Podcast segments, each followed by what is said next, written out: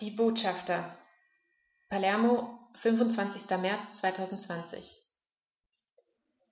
Eine der interessantesten Theorien zur individuellen Psychopathologie besagt, dass manche Pathologieformen als Zukunftsbotschafter einer kommenden sozialen Transformation fungieren. Dies geschieht natürlich vollkommen unbewusst. Aber es ist so, als ob gewisse, besonders sensible Individuen durch ihre persönliche, stets leidvoll empfundene Subjektivität Gefühle und Verhaltensweisen vorwegnehmen, die später zur Norm werden.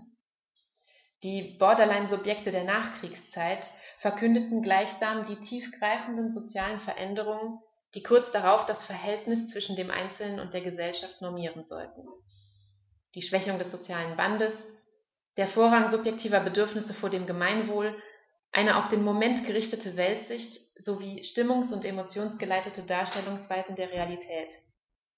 Viele der Eigenschaften, die Sigmund Baumann der flüssigen Moderne zuschrieb, waren bereits massiv in der subjektiven Funktionsweise der sogenannten Borderline-Persönlichkeitsstörung ausgeprägt, wie sie zum Beispiel in den Arbeiten Otto Kernbergs beschrieben wird. Am überraschendsten ist, dass mit der Zeit die Symptome des Syndroms umso schwächer werden, je weiter sich das anomale Verhalten in der Gesellschaft ausbreitet. Für unsere Zeit besonders charakteristisch ist die Figur des Hikikomori. Der Begriff kommt aus Japan und bezeichnet junge Männer, die das eigene Zimmer als einzig möglichen Lebensraum betrachten.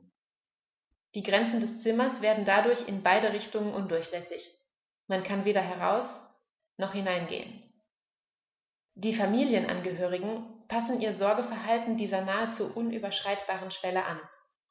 Der radikale Rückzug aus dem Sozialen wird hier als einzig mögliche und subjektiv nachhaltige Existenzform erlebt. Dieser Tage sind nun wir alle aufgefordert, Hikikomori zu werden, und zwar in einer Geste der Verantwortung für uns selbst und die anderen. Die ausgerufene Pandemie hat den Leidensvektor umgekehrt und aus der Existenzform Hikikomori etwas Begehrenswertes gemacht. Welchen Einfluss hat dies auf unsere Erfahrung? Welche Affekte durchqueren uns? Welche Emotionen fließen? Viele Generationen lang hat es das, was wir gerade erleben, nicht gegeben. Wir stehen einem heimtückischen und unsichtbaren Feind gegenüber, der seinen Wirt ebenso unversehrt lassen wie komplett zerstören kann und genau dadurch unaufhaltsam seine Reichweite und seine Tücke steigert. Sehr viele Ansteckungen, begrenzte Mortalität. So zumindest die Version der Prozentsätze. Die vorherrschende Gemütslage, die übrigens schon vor der Explosion der gegenwärtigen Krise weit verbreitet war, ist die der Besorgnis.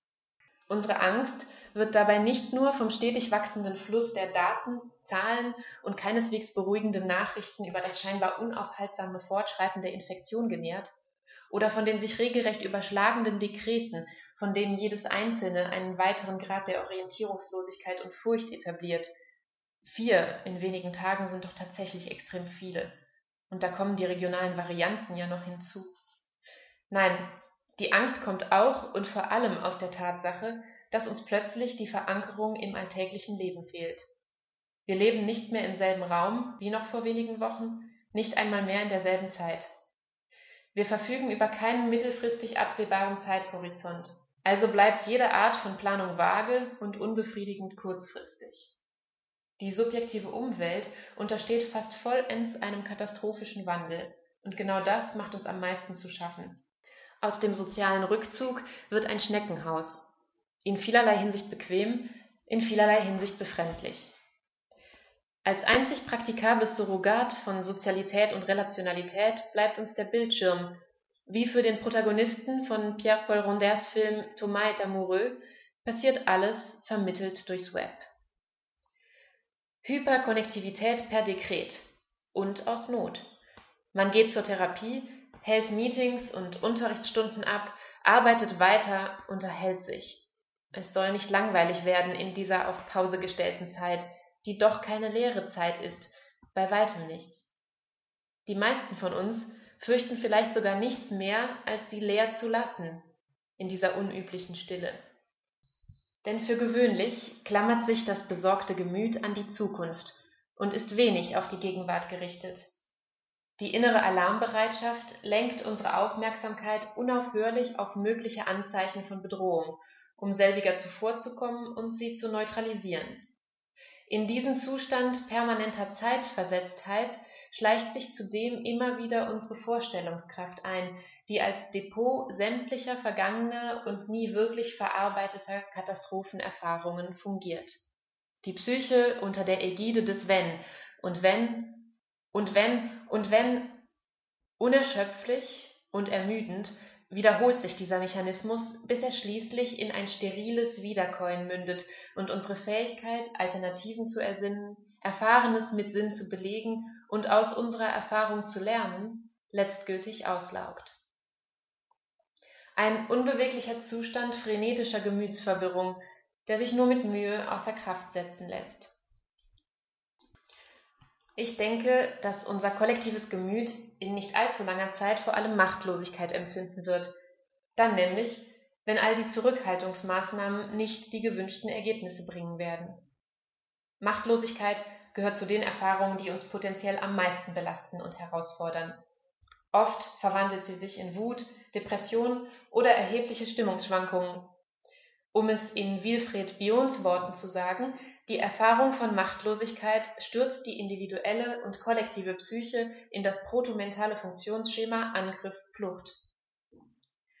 Angesichts der Komplexität der derzeitigen Situation sollten wir uns fragen, mit welchem persönlichen Dispositiv wir unsere Machtlosigkeitserfahrungen verarbeiten. Gleichzeitig sollten wir unsere Wachsamkeit gegenüber den sozialen Dispositiven schärfen, die derzeit etabliert werden, um die Realität regierbar zu machen. Es geht also nicht nur darum, das eigene Leben zu retten. Es geht nicht nur darum, die eigene psychische Gesundheit zu bewahren. Es geht auch und in gewisser Hinsicht vor allem darum, den sozialen Raum der Politik zu bewahren, den Raum unserer Existenz als Subjekte, denen das kritische Bewohnen der Polis ein grundlegendes Bedürfnis ist. Angst ist für diejenigen, die Macht besitzen und ausüben, immer schon ein großartiges Werkzeug der Unterwerfung und Verwaltung gewesen. Nicht umsonst hat man sie immer wieder durch die Schaffung imaginärer Feinde künstlich erzeugt. Angst bereitet auf Gehorsam vor und macht willfährig, compliant. In vielerlei Hinsicht wird derzeit auf eine Weise zu den Waffen gerufen, die in der Geschichte der zeitgenössischen Gesellschaften vollkommen neu ist so wie auch der Feind vollkommen neu ist. Die Mobilmachung erfolgt nämlich komplett durch ein disziplinäres Dispositiv, schlägt sich aber am meisten in den subjektiven Verhaltensweisen und deren Beschränkungen nieder. Ein derart massives Zusammenspiel mit einem disziplinären Dispositiv konnte bis dato nur schwerlich eingefordert werden.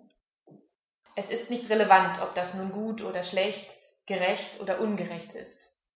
Aber wir müssen uns darüber bewusst und im Klaren sein, wenn wir die Auswirkungen in Grenzen halten wollen.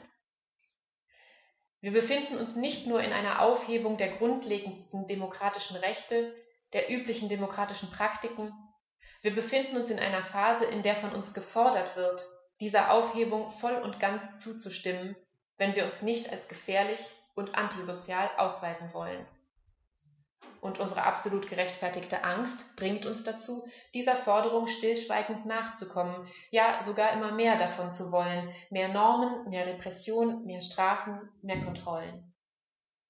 Vergessend, dass wir mit dem Feuer spielen, starren wir wie hypnotisiert auf den unsichtbaren Feind. Die Gefahr ist aktuell nicht nur, dass das Maßnahmenpaket sich als ineffizient herausstellen, sondern dass es eine Art trojanisches Pferd werden könnte, das wir größtenteils selbst ins Innere der Stadtmauern schieben. Wir könnten vergessen, dass Wohlbefinden ein fragiles und komplexes Produkt der demokratischen Regierung unserer selbst und unserer Bedürfnisse ist und sich nicht auf den Totalitarismus einer einzigen Dringlichkeit reduzieren lässt. Wir könnten vergessen, dass auch das am Leben bleiben mit einer Vielzahl von Bedürfnissen und nicht komprimierbaren Begehren zu tun hat selbst wenn wir diese vielleicht in ihrer Qualität und in ihrem Ausmaß anpassen müssen.